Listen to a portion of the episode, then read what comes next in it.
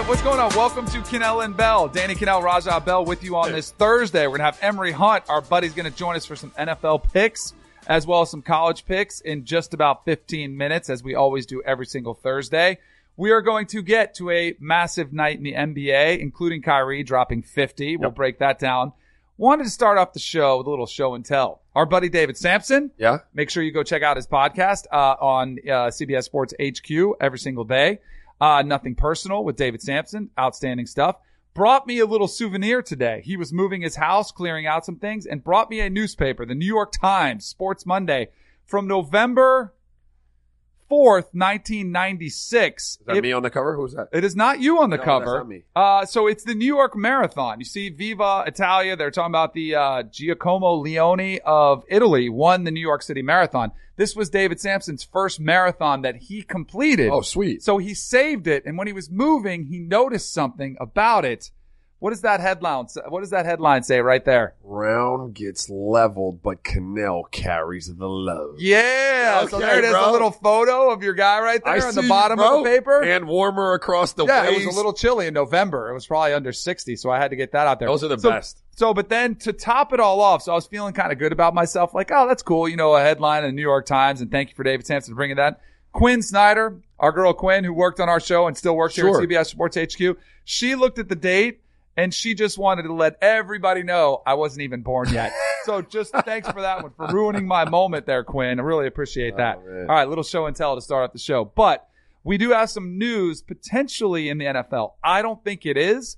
Uh, but Patrick Mahomes, the report yesterday said returns to practice.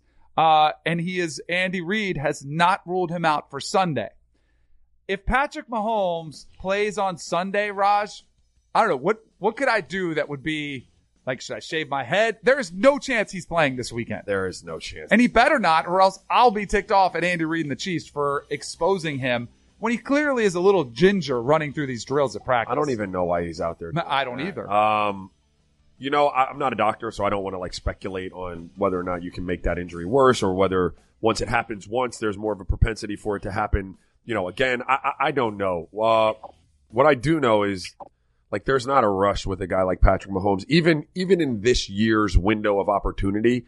You're talking about know, hopefully the span of a Hall of Fame career. Yes. You certainly don't want to jeopardize that for one week of football. Um, you know, give him a week off. If he if he feels a lot better and he can play the following week, maybe maybe roll him out then, but certainly not this week. I don't even really know what to say about that, Danny. They would have had to have information from a doctor saying, "Hey, look, there's absolutely no damage here. There's no structural damage. There's no uh, compromising of anything else going on, and there's there's there's definitely not a, ch- a better chance of it reoccurring since he's already had one. This was just a freak thing, like a rolled ankle. Could you imagine? Uh, and again, I think all the news we heard was good. Like when we saw him go down in that heap Yeah. and he's grabbing his head, you could tell he was in a lot of pain.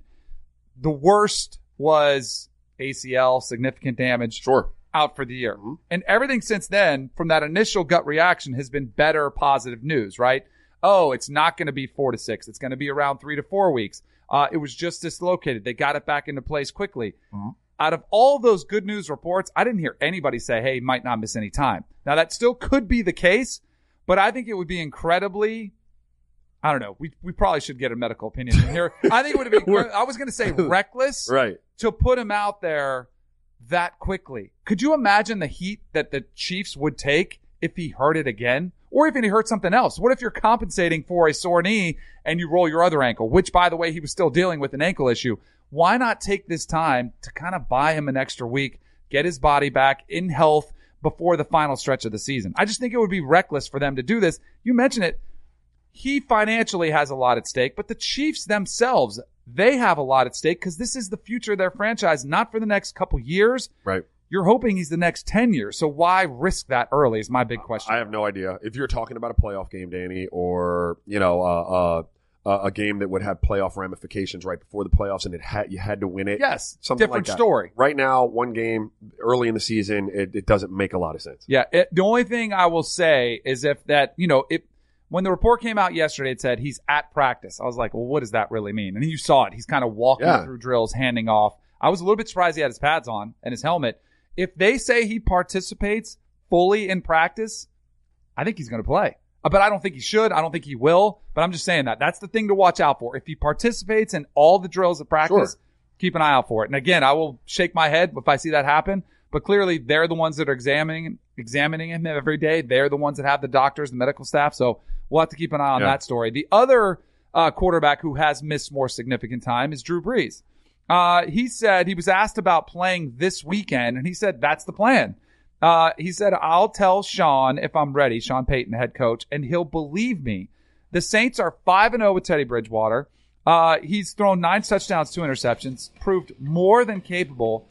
This is another situation I would look at as we're looking at some video of Brees looking pretty healthy. This is his thumb, not his legs, so his legs will look fine there. But why not sneak another week when you're playing against the Cardinals, who are a team that you should be able to beat without Teddy Bridgewater, uh, with Teddy Bridgewater and without Drew Brees? Buy yourself an extra an extra week of time, and then you have a bye week. Then you bring them back for the Falcons and kind of take on the back end of your schedule. Um, I, I again, I, I are you don't- I don't- perplexed by this one too? Or I, I am. I, I get it. Like you want to play. You know, it's an interesting dynamic when when you're sidelined and your backup is in there and they're rolling with your backup. Um, and your backup is experiencing some success. Like you're already a competitor and you want to be out there for your team doing what you love to do. But now you're looking at it like, am I am I replaceable? Like right? Like I mean, there, there's some Yeah. of that that goes into that, right? Absolutely. Um. And so it's it becomes even more of a pressing thing. I want to get back. Like the earlier I can get back, the better. As soon as I start feeling good, I can get back. And I appreciate that. Um, and I appreciate the competitive spirit. This one, because of the bye week coming up after it, makes absolutely no sense. It makes no sense whatsoever. Teddy Bridgewater's five and zero. yep. They're going to be fine. Your job is going to come back to you. Uh, you're Drew Brees. Let's get one more week in the bag. And even if you're healthy right now and you're 90%, theoretically, we could have you at like 98% after the bye week. We're going to do that. And I'm not asking you if I'm the franchise. I'm not. Uh, Drew, we love you, bro. And this isn't a demotion, but this is what we're going to do just to protect our season. We're going to sit you down one more week, get you through the bye week. The job's yours again, and let's go ahead and win a Super Bowl. I think the one thing we can do sometimes in this business is assume wins are easy. Now, you know, like, hey, you can win with Teddy Bridgewater. You And- have one with Teddy Uh, Bridgewater. I- I- exactly. like, That's the fine. thing. They are a 10 point favorite uh, against the Cardinals. They are significantly better, but this is one too where you don't even put it on the quarterback. You say, hey, we've been winning because we've been playing great team football. Uh, so let's keep that rolling. They do, I'm sure it's important to them. They do realize the importance of playing at home in throughout the playoffs. They probably want to hang on to that. But again, have the sense of urgency around everybody else. If you want to win a Super Bowl, your best chance is Drew Brees and Tre- Teddy Bridgewater's played awesome, but you don't want to be uh, in that position. Was that was that even a real football he was throwing? I don't know. No, don't it know. was. It, was, It wasn't. I was- didn't it see didn't that. look like I an NFL ball. It could have Right. been some kind of training ball or something like that, but it wasn't an NFL ball. And you know, the the thumb is heavily ta- like you can see that it's taped. It's not like he's out there minus any kind of protection for the thumb. You see him wiggling it after Yeah, the throw. every time he's Every- touching it, you don't want to see that look on. no, on. I look, boom, watch the ball. thumb. Like he starts wiggling it. Like it's just that's a real ball. Yeah, I, I think it's a real ball. at him with the thumb. You see him moving the thumb? Yes. Like- it's still something that's bothering him that he's thinking about. Wait, Wait. wait Right. another week. You buy two extra weeks there. Uh, Joey is a savant, our producer. Yeah. He told me yesterday. He said, "I think the Patriots are going to cut Josh Gordon." I was like, "Wait, did you read something?" He's like, "No, I just have a feeling." Yeah. Uh, that is what actually transpired. They didn't cut him, but they put him on jo- uh, injured reserve. Will release him after that. Uh, they used the minor injured reserve designation with him, signifying a more minor injury, which means the team has to release him upon his return to health. Right. I admire the Patriots for giving Josh Gordon a chance. I think it could have been hugely successful. It didn't live up to that. As Josh Gordon at one time was a top three wide receiver in the NFL, one of the biggest, you know, physical specimens we have seen play that position. Clearly had his demons. You know, last year didn't finish the season. There was some personal things going on with him that continued. And not only substance abuse, but depression, some other mental health issues that Yeah. he took care of. I'm kind of bummed this didn't work out. But I am not surprised this move took place, especially with the trade for Mohamed Sanu the other day. Yeah, that kind of makes him a little expendable. Um, I I want to draw a parallel to like Carmelo a little bit, um, in that when you take that much time off from a pro sport like that, Yeah. um, even if you're training and even if you're you know doing whatever you can do to simulate the the pro sport, it's hard to come back after years of being away from it and not miss a beat. You know what I mean? So Yeah. you know, Josh Gordon different from Carmelo in that, you know, he had all these, you know, uh, uh, um, you know, issues with substance abuse and stuff like that that he was dealing with. Uh, but the fact was he was a, a removed from the game for a while and the talent was what it was when it left. And you're probably not ever going to see that guy again because it's just too hard to keep up when you're not actively participating in the sport. I would ask you though, like at this point, if he gets released, is there a market out there for him? Is there a team that, that, that is like one receiver like him away from, from, from, uh, really believing they can win the Super Bowl? Possibly there's a market out for him. I just think it's a, not controversy. It's a the risk isn't worth the I think- reward. yeah, I think so. I think the Patriots were kind of in a position where they've always kind of taken some of those risks Uh-huh. on and said, "Hey, if it works, great." They buy they buy cheap uh, uh, and sell high, Yeah. right? They don't pay their superstars to stick around, and they go take risks on other guys like a Josh Gordon who's had a lot of success, has personal issues. and Say, hey, we'll let him see how it works. If they kind of have experimented with it and it doesn't work, I don't know. I don't. I don't know if another team is But you, and they have the infrastructure, you know, with a lot of leadership in Yeah. that locker room to kind of take that on. I don't know. I would love to see him get another chance. I don't know if it happens. he's though. just maybe not that good anymore. Where he, where Maybe that too, and exactly. And I don't know, like, if it's worth the risk that you would take Yeah. on uh, if he's not there, if he's not at practice, and you have some personal issues that he has dealing with. Uh, the other injury news affects tonight's game uh, with the Vikings and Redskins playing. Adam Thielen, who was one of the outspoken critics of Mike Zimmer, Kirk Cousins, the offensive approach earlier in the season, has been ruled out for their game tonight. Obviously, the Redskins are bad, one of the worst teams in the NFL. Uh, he's not going to be in the game. They're still a 16 and a half point favorite. I think this is the ultimate example of what we were talking about. Like, hey, I don't know how much time he's going to miss. Hopefully, it's not much, but maybe if this is a playoff game, you can kind of push through it and play tonight. There's no reason for him to play. No reason to play. And hammies, are, hammies are tough.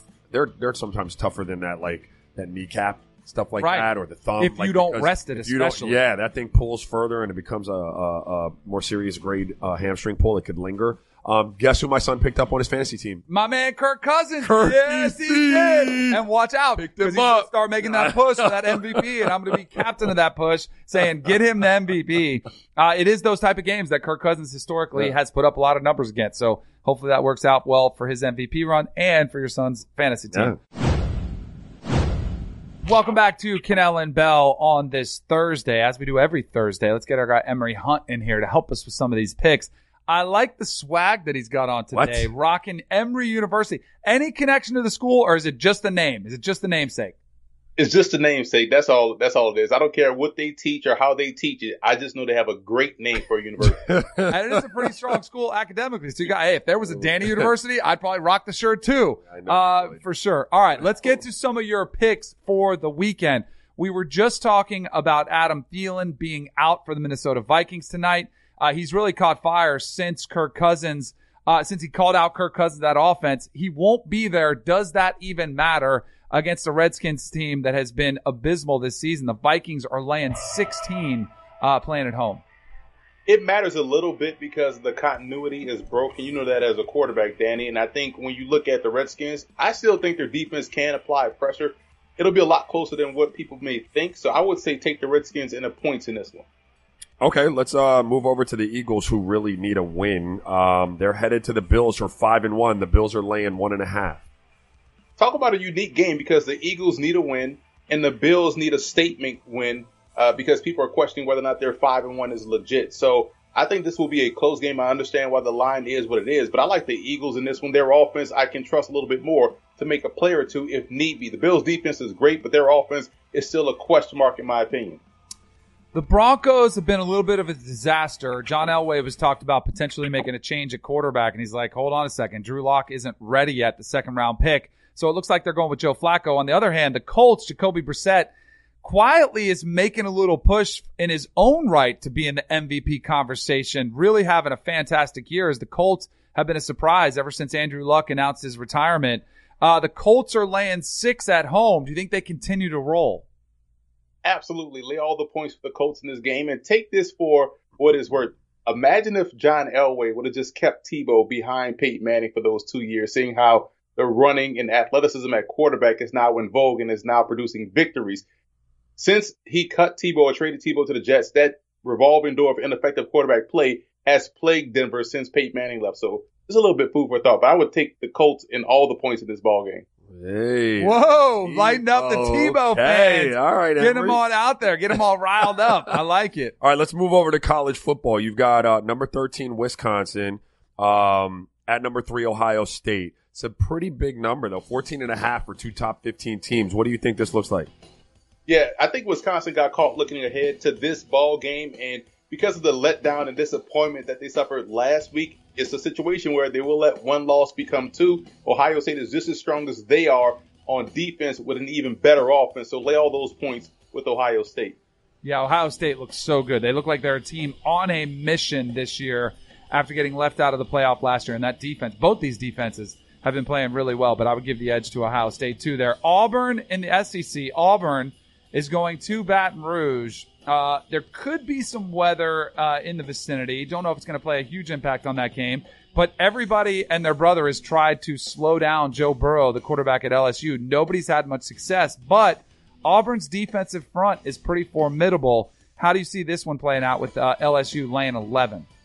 I do love Derrick Brown and Auburn's defensive front, like you talked about, but this will be all about Bo Nix against Joe Burrow, and LSU will try to make it a Bo Nix versus Joe Burrow game, and that's a game that LSU can win handily, and I think they will definitely do that. So lay those points with LSU in this one.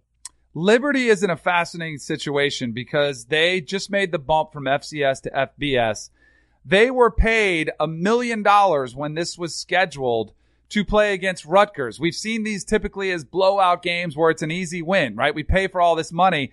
Rutgers may be paying a million dollars to get handed the big L. Liberty's actually favored uh, by seven and a hook here. Are, are the Flames going to get it done and Rutgers continue to just kind of fall into oblivion? Absolutely. Lay the points with Liberty in this ball game. Not only will they win big, they will win with a big time wide receiver. Antonio Gandy Golden is one of the top receivers in the country. He's on the Senior Bowl watch list. He's going to have a field day feasting on that secondary of Rutgers. Awesome. Great stuff as always, Emory. Appreciate it. Love the shirt. Thanks, guys. there you go. Emory Hunt uh, with his picks for the week, as he does every single Thursday. For our picks, let's look at the college game because we have Wisconsin. We hit on it briefly there with Emory.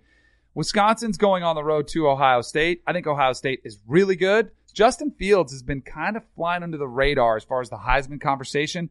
I think the same thing that hurt Tua last year is hurting Justin Fields this year. They've been so great. Yeah. He hasn't even played many fourth quarters. You know, he's handing off, not putting up. He's still right there statistically. This is his moment. I do think shine. I do think it's interesting that there's no conversation revolved. Yeah. Even in Tua like not winning the Heisman, Right. the conversation last year was how dope Tua was. Yeah. Ultimately he didn't win. You don't hear a peep about Justin Fields on the national scene in terms of what he's doing at Ohio State. Um, that is interesting. Um, 14 and a half point favorites in this game. I'm gonna take them. They just they they just roll everybody, even when you don't think. Like we sat in here with the Cincinnati game, we are like, it's gonna be a good one. It's gonna be t-. like, but you know what I mean? Like they just they roll. So I'm gonna go with them. All right. I'm going to take Wisconsin. I'm going to take the other side. I think Wisconsin's defense will present some challenges. I think this, will, I think they'll have Jonathan Taylor that Uh-huh. try to slow the pace of the game down, like try to own that time of possession. Although Ohio State's defensive front, uh, Chase Young is one of the best defensive players in the country. I think Ohio State still wins. I love the fact that you're getting 14 and a hook because I think Right. they might win by two touchdowns. Uh, but I think it could be an uglier game early and Ohio State hits, uh, takes over late. As far as Justin Fields and the Heisman conversation, if you're an Ohio State fan and you're upset at all about, hey, where is he? Just keep doing your thing. Yep. He'll be there. He will play his way into the conversation as their schedule gets tougher on the back end. He'll get more opportunities like Saturday. If he has a big game Saturday, he'll vault himself in that Yeah. conversation no matter what. Anyway, the Auburn LSU game is an interesting one. I think this is a really, really tricky spot for LSU.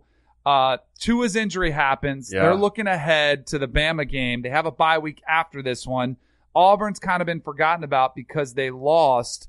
Uh, you know, so they, everybody's kind of forgetting about Auburn. I think Auburn is going to be the one team that actually gets in Joe Burrow's face, and that is disruptive to a quarterback. I still think I still feel like LSU's going to win, but 11 points is a lot of points, even though it is in Baton Rouge. This is where my inexperience as a gambler comes in. Um, yeah. Auburn, that's Bo Nix and those guys. Yep. Uh, Who has struggled mightily as a true It's freshman. at LSU. That Yep. place is crazy. it is. I'm taking I'm taking LSU, and it pains me because my brother-in-law is like one of those LSU like, oh, he's one of those. unapologetic, in your face type of fan. Uh, but I'm rolling with them. I'm gonna go with the Bengal Tigers. All right, I'll take Auburn. So we were on the opposite side of those two. All right, how about Notre Dame at Michigan? This game, at the beginning of the season, you would have circled this one and said this is going to be an outstanding game. Notre Dame, if they have playoff aspirations, which they do, they have to win this game. The opening line on this one was a shocker to me. I thought Notre Dame would be a field goal or more favorite. Sure. The line has bounced around all over the place. I've seen anywhere from Michigan was favored by one. I've seen Notre Dame favored by two. We'll put it at a pick 'em because it's somewhere it's fluctuating a lot, which I think is a fun sign because it's like, oh, nobody knows truly what's going to happen. I'm going to roll with the uh, the Michigan Wolverines. Whoa. They really, I think they found something, some confidence later in that game against Penn. They were down 21 nothing. Moral victory. Could have, could have. moral victory. Yes, I mean, could have moral victory. I'm bringing that and throwing it at you. And other thing, I don't. I, Notre Dame's kind of been forgotten about too. They had a bye week. They struggle with USC at home. Yeah. I think Michigan's going to win this game. I have no reason to think that Michigan on the big stage is going to produce. They haven't yet. Um, uh, having said that, I have no real feel for this game. Um, since you took Michigan and I faded and you faded All me. right, so we're I'm opposite. taking Notre Dame. Opposite of everyone. We need to have Yeah. some sort of stakes on the line here. Uh, to Shave your head. There. I ain't going that far. I ain't going that far. I ain't got nothing to work with up there. I got to make it work. Uh, the other thing surrounding the Michigan game, which would be this favors your take, is Notre Dame's going to win it. Michigan had to deal with a rumor that was out there, and this is really starting to tick me off when you see some of these rumors that are presented as not fact, but stories that have merit, which Mhm. I don't think they do. As there was a story that came out that said an exit strategy was being discussed for Jim Harbaugh as he was getting NFL interest. Harbaugh came out quickly, wrote a, a letter to every parent and called it crap, said there's no truth to this, that he doesn't even have representation, doesn't have an agent, so nothing has been discussed. The thing that bothers me about this is I think sites, bloggers, podcasts, whatever you want to do in our business that try, you, you need to get attention, you need to get clicks, you need to get listeners, eyeballs, all of those things. I think they prey on college fan bases that are vulnerable, that are in panic mode, that have high expectations. Because if you just throw, if you just light a little, if you just a little spark, Yeah. it just blows up out of Right. control, which is what we saw here, which is what we saw with Florida State and the Urban Meyer rumors, which I thought were really dumb and totally unfounded with the Willie Taggart exit strategy. And it drives me nuts because there's zero accountability. You can say whatever you want, and it becomes a story that we're talking It's about. the world we live in, bro. Yeah, in every Uh, everything. politics, Everything. entertainment, Yeah, throw it out there, sports. Put yeah. it out there. Yep. Um, he denies the NFL interest. The question is, should he have NFL interest? Yeah, he should. I, I believe he should. Yeah. Um, his track record suggests that there's a shelf life um, that he's quickly four to five years, Yeah. which is about what he's at Where right he's now. at now. Um, hadn't quite got it figured out. And you can make make an argument that he's done a great job rebranding, kind of like getting the Michigan brand back out there as a football program, although it hasn't translated into national championships. I can make that argument. So um, he- he's done a good job there. But I do think you know you have to take into account where you are, you know what you got lined up, and maybe if there's the getting's good, you go get it somewhere else. You know. But I do appreciate he came out, wrote letters to all of those kids' families. Yep. Like that's pretty big time. Like, but now stand up and do that. I think he will, like, because I, I did hear some comments like, "Oh, this could be his moment." Uh, where Nick Saban, remember Nick Saban was, "I'm not going to Alabama," and and, then out. like within two days he was at Alabama. I feel differently about this one. First of all, it's in the middle of the season. I think he's absolutely going to finish the season, but I also feel the fact that he played there. I think he wants to. I think he genuinely his desire his goal is to bring Michigan back a national championship. Okay. And I think that's his long term goal. I think he also cares about his players. Uh, you know, you see the trips to France and to Italy Yeah. and these type that, that never happened before him. I think he cares about the program. So I, I, I want to take him at his word and say he's going to stick to it. Okay. Although, you know, hey, Jon Gruden said he was going to be a broadcaster. You throw a hundred million at him. Yeah, that makes sometimes you change your mind. But I do don't know if Harbaugh would command that type of interest. Somebody would offer him a job. I don't know if it'd be that type of slam dunk opportunity. The other uh, thing I wanted to hit on from college football, we already addressed the Heisman a little bit, was Dabo Swinney. Uh, the highest paid coach in college football, 9.3 million in annual salary.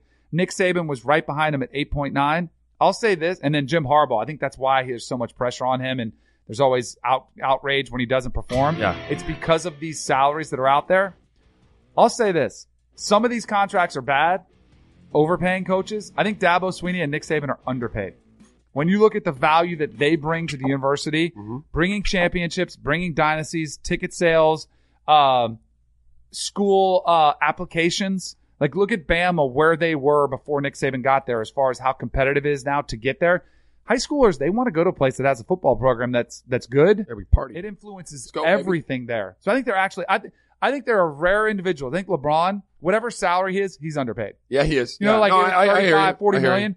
They could make way more than they actually do. You know what? I'm, I'm not really going to go get- there with the not- student athlete. Thing. Well, that's I where I'm gonna go there. If you're gonna tell me Dabo and Nick are underpaid, but here's the difference. bringing, Here's the like, difference. They ain't doing nothing but drawing Here's up the some plays. Here's the difference. Where is Deshaun Watson now? He's gone. Yeah. He's in the NFL. Where will Tua be in a couple years? I- He's gone. You don't These have guys to, are there for decades. To, you don't have to pay them for the life uh, of their football career, true. but you can pay But them for the why- life of their football career at Clemson. You could, and I'm I'm okay with that discussion. But this is where I think they are a different entity, is because they do stay there for ten years, fifteen years, and they can build up something. And if they left, like Deshaun Watson leaves, Trevor Lawrence steps in, it's no big deal. If Dabo left Clemson, I think you would see a much more devastating effect in the players. It's a it's a it's a debate. It's I a can, debate for I, another no, but. I can appreciate them making that type of money. Like I'm not saying they're not worth the money, right. but I'm saying if the coaches are worth 10 million for the reasons you just articulated, what it Yeah. does for the school and the type of profile that it, then you, then you have to, there's got to be some worth of the athlete aside from the scholarship that you've given him. which no? is where I think the compromise comes in. Let them get paid for whatever I'm- they can yeah, make yeah. on the open market, which I think is where we're going to go at sometime down the road. Welcome back to Kanell and Bell as we have breaking news out of Major League Baseball. Earlier, it's funny because all these uh, managerial positions are starting to get filled and they're all kind of starting to fall like dominoes. We had Joe Girardi named uh, manager of the Philadelphia Phillies. Uh, now we have the Tingler is the new manager of the San Diego Padres. According to multiple reports, Jayce Tingler will be their new uh, manager there in San Diego to take over with uh, Manny Machado and squad. So a lot of these uh, baseball positions starting to be filled, and I'm sure they'll start coming with a flurry because that's usually how it works. All these multiple negotiations take place, and then all of a sudden you might have a couple options. Then one gets off the table, and you're like, "Oh, we better make sure we get our second option or whatever option that was." So the Tingler, that's what we're going with. yeah, I Sounds like the Hamburglar The to me. like it's the Tingler. Uh, Jayce Tingler named Padres manager. Make sure you stay uh, tuned to CBS Sports HQ. Our buddy David Samson will break all these down and more from the world of baseball throughout the day, starting at 11 a.m. as soon as we uh, are done with our show. Moving on to the NBA. Kyrie Irving in his debut for the Nets dropped 50, put a 50 burger on him Empty burger. and lost the game for the Nets. Uh, he's the third player in NBA history to score 40 in his team debut, joining Kiki Vandeweghe in 84 and Wilt Chamberlain in 59. Uh, he was impressive, no doubt, and still had a chance to win the game with a game winner, which was a really good look. Could have made it. But what was your takeaway from Kyrie with his uh, initial performance with the Nets? Oh, it was a brilliant individual performance. Some of the, you know, some of the moves, um, you know, that he executed and, and some of the finishes were just fantastic. It looked like, you know, he wanted to put his stamp on Barclays and let let Brooklyn know that he was in the house. You know what I mean? He's happy to be home. He said it. It was his it's his hometown team. He dreamed of doing that since he was in the fourth grade.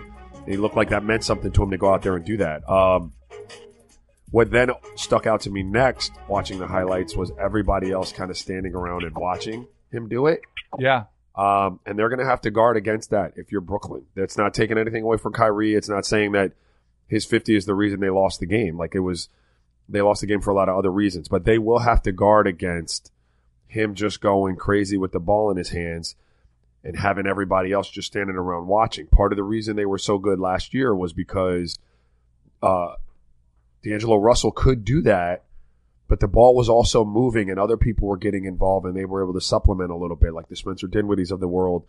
I think he had 14 last night. Joe Harris, uh, Caris LeVert actually had a good game. I think he had 20 last night. But, you know, you have to bits and pieces of Kyrie doing that, timeliness of Kyrie doing that, um, combined with a nice flow to your offense. So when you really need him to do it, it's it's at your disposal. But otherwise, you play within the confines of what we're trying to do in the flow of the offense we want to run, and that's how you wind up with a good team. I, I, I imagine they'll get there eventually. Right. Last night looked like Kyrie was just trying to put on a show. Right, which he probably was. Yeah, it's fine. Uh, when he was out there during the pregame addressing the crowd, he almost teared up, Yeah. saying what it means to me to play here, all those types of things. I think it's interesting too when you have a player like that, I think you saw this happen in Houston last year when Chris Paul was hurt. The team kind of looks and they expect James Harden to be their leader. Yeah. And we talked about this last year. He was out there doing all the work. Guys start standing around and watching. I think that's something you have to be careful of. And I'm sure there's some expectation of with Kevin Durant missing this entire season that they're like, hey, he's going to be our guy. He's going to be our workhorse.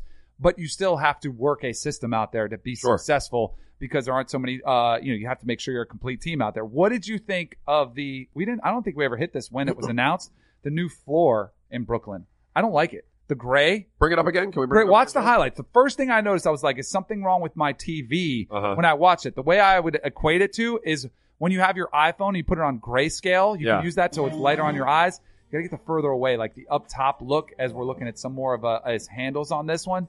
It's not as bad from this angle. When you get like the high, like from the rafters type angle, and it more fills on your screen, it's just a weird looking. That's a like dope- the that's a dope- you're getting distracted No. by Kyrie's hand. I'm not getting distracted. That's a dope parquet floor, man. You I like the gray. absolutely. All right, see what happens when I like. Barclays in general, And I, man. Yeah. I like the Danny. I mentioned this to you earlier. I like the baseline, how it has like the the Brooklyn Nets in the subway font. I like that a lot. That looks cool too. Yeah, it's hot. I like that a lot. Uh, it's, it's not the last time we'll Do talk you? about I mean, listen. I, I say this. Brooklyn will never beat the Knicks, right? Like in terms of No. popularity. In I don't think New so. York. No, they've tried to, and we laughed about Kevin Durant when he But like a generation from now, like when our kids have kids, like is it?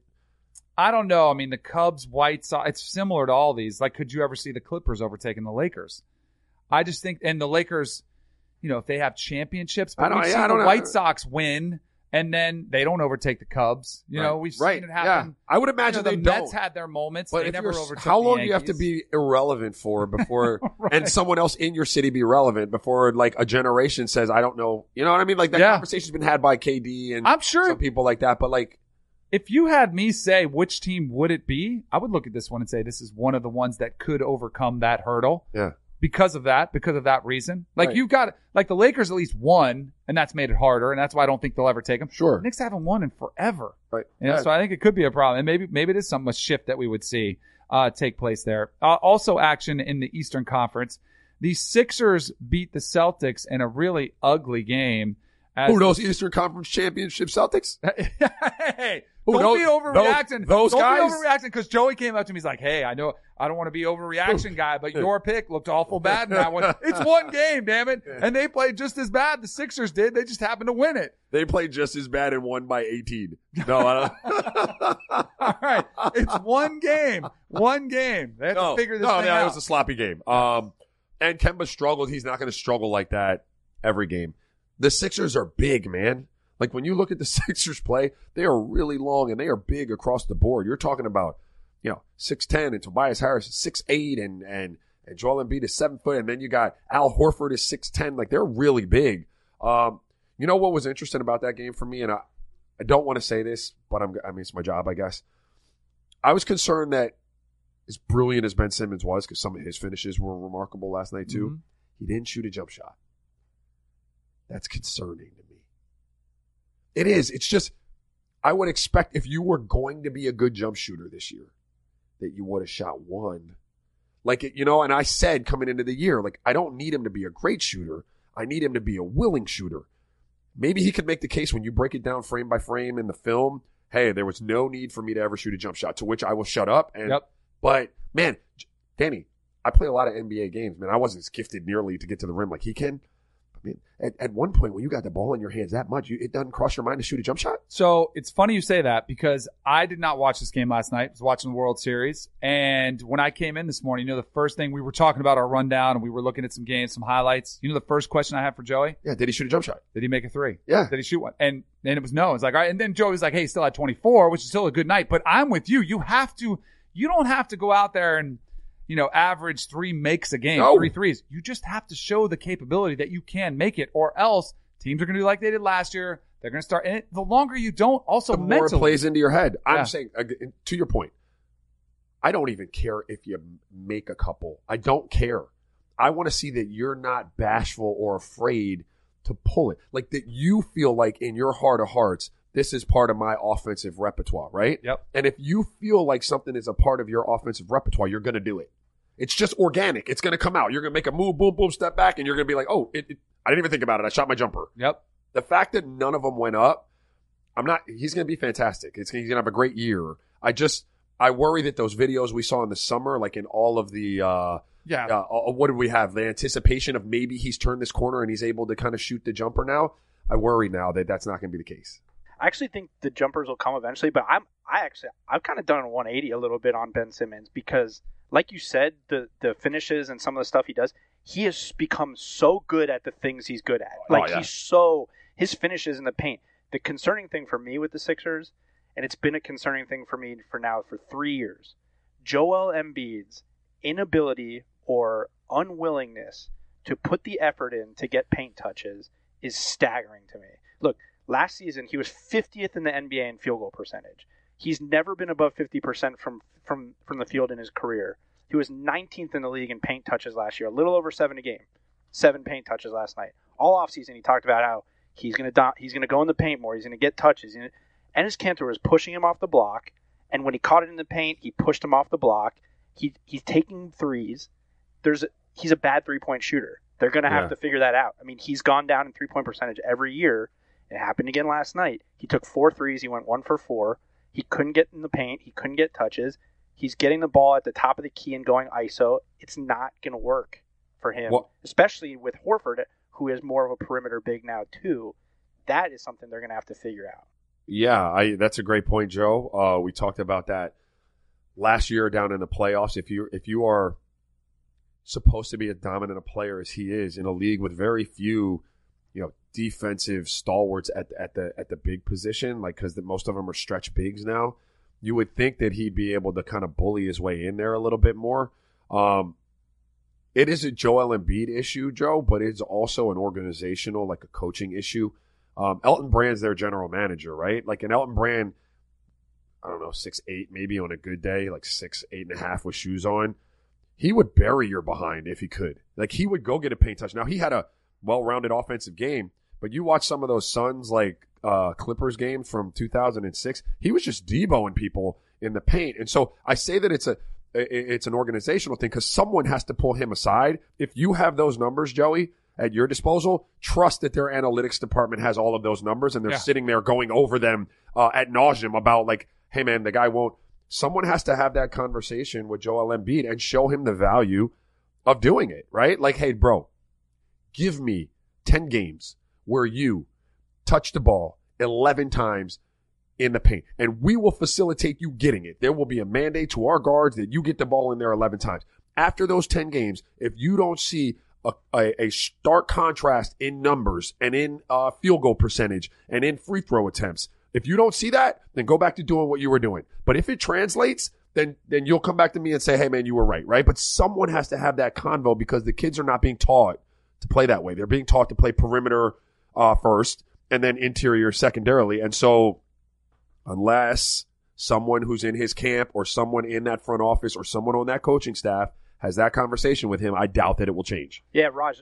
To to your point on the organizational thing, it is it's it's you're actually you're 100 percent right there because a there was a there was a couple times last night where he did have position and the entry passes were bad, or he ran the floor and sealed in the paint and they just didn't get it to him, and that's a problem. Like I, if I was the coach, I would be going off on my guards. If my big runs the Yeah, floor like that, that- and you don't get him the ball, you're coming out. Get him that ball. It's the number one thing they tell young guards when you've got a big with you is if that guy is running, you got to give him a taste. Mm-hmm. Because bigs, look, they're big. They don't have the same stamina as the little guard running around there. If he's doing his work, he's there early, he's got his seal, you got to give him a taste or he stops running. When he stops running, it makes your life a lot harder. So you got to feed him if he's doing his job. Yep, no doubt. Something to keep an eye on as we keep an eye on the Sixers throughout, uh, throughout the season and my Celtics. I'm not counting them out just yet. Uh, elsewhere in the Eastern Conference, uh, the Orlando Magic beat the Cleveland Cavaliers. Yeah. That wasn't the story, though. The story was Markelle Fultz, uh, the much maligned uh, former Sixer who's dealt with injury issues, shooting issues. Looked pretty good in uh, 23 minutes of play. 6 of 12 from the field, 12 points, 6 assists, and 2 steals, and a massive dunk in the fourth quarter. Are you ready to put his woes behind you? I mean, the jumper looked pretty good on that little pull up. What pick was he in the draft? Was he number one? or was he, He was number one. two? He was one. Yeah, he was number Ah, one. listen. yeah, yeah. I, this is a this is a great human interest story. Mhm. Um, I don't have enough of a sample size for, from watching him play to know like if he's going to live up to the number one hype or not. I mean, already it's almost that impossible. stat line is not that great. I was an average at best NBA player, and twelve points is like okay. What do you you know what I mean? Like Right. so like I think people are just reacting because the dude is on the court again, which again I'm really excited for him. Um, but purely off a twelve and six when you when you're out there for as much as you're out there, Right. uh, probably not a great stat line. I would say it's a wrap as far as ever living up to the number one yeah, overall I mean pick it- expectation. probably. But I think this is man because we were talking. Does this guy ever like make a roster? It was that bad when he's shooting and there's the hitch at Yes. the free throw line and it was so ugly. I think it's a good story, but I, I just think I don't think he'll ever No. achieve the expectation that people thought he could. this might be why he was the number one. Like what he did that I couldn't, like that dunk, Yeah, that gives you a little bit of like, oh, yeah, whoa, right. whoa. But here's what I would say to that: there are a lot of dudes running around on parks right around the block. Yeah, You they can give them dunk. not, they do do that in a heartbeat. You know what I mean? Like there's a lot more that goes into being a uh, a professional athlete in any sport. All right, I don't know if you have seen this yet, but our boy Joey wanted us to weigh in on this Hassan Whiteside play Okay. in the game where he said it was an incredible defensive play, but I'm curious to see where we're going with this. Okay, Jokic. All right, here we go. Uh, uh, really no resistance there. Jeez, look at that. I mean, you got to put a body on him. Oh my god. oh my goodness! I did not realize this Look is where at- we were going. I didn't even know he was going to do that, but from the very first, from the first time Jokic got the ball, look at that. What is he doing? Bro, you got to sit down. You got to get gotta benched you gotta- you ASAP. gotta sit down. If I'm the coach, I am livid at this. I mean, seriously, how do you explain this as a professional athlete who makes a lot of money that that's the effort you're going to give? You know how you explain it? There was there was a reason why Hassan Whiteside was where he was before the Heat found him. It's because like he comes in and he comes out. He checks in and he checks out. Like he's I, I don't know if it's concentration issue or if he's just bored. Like I don't know. But he's sometimesy, right? And that's ultimately there's tantalizing talent there, size and athleticism combination where, you know, if you can capture it for a while, you might mistake it for like a sustainable like brilliance. Like, oh my God, this is gonna be something we're gonna we're gonna take the league by storm. But he's never been that. No matter where he's been at any level, he's always been that guy where he's up and down. And that is just you should be ashamed of yourself. All right, so I'm looking up some of these other storylines from the game where Damian Lillard raved about his new teammate, said an outstanding job. Are we being prisoner of a moment that might have been unfair? Like if they're up, I'm not being a prisoner amount- of a that you asked me about that specific Yeah, play. and that was that play embarrassing. sucked. That Oh, was yeah. terrible effort. I'm talking about Hassan as a whole True. over his career. The reason why he got the massive contract in Miami was because they found him when no one else would give him a chance. Right? No one else was willing to roll the dice on that because the narrative was what it was. They got him there. They thought they could save him. Right? Mhm. Uh, Captain Save a Hassan. Right? And so they gave him all the bread. And what did he do after he got the bread? shut it down. Shut it down. It's what he does. Like, so do I think he'll have some great moments in Portland? Probably. Do I think at the end of the day the Tiger's going to change his stripes and he's going to become like this? I can count on you every every night type of pro. Probably not. He had uh, on the night 16 points, six of seven shooting, 19 boards, and two blocks. So he Look, had a pretty good If night. you give that man, if you give that man the ball and you're willing to run stuff to him, he can put up numbers like that. Yep. But he will also check out on you. I'm not. Look, the talent is. There's a reason he got paid. yeah, There's, I mean, the talent and the size and the ability, like it's all there. But you also got to be a dude I can. If I'm going to give you that kind of money, you got to be a dude I can. Hey, li- hey, yeah, hey, you ready? right. I- you what I every mean? night, Every night. single night.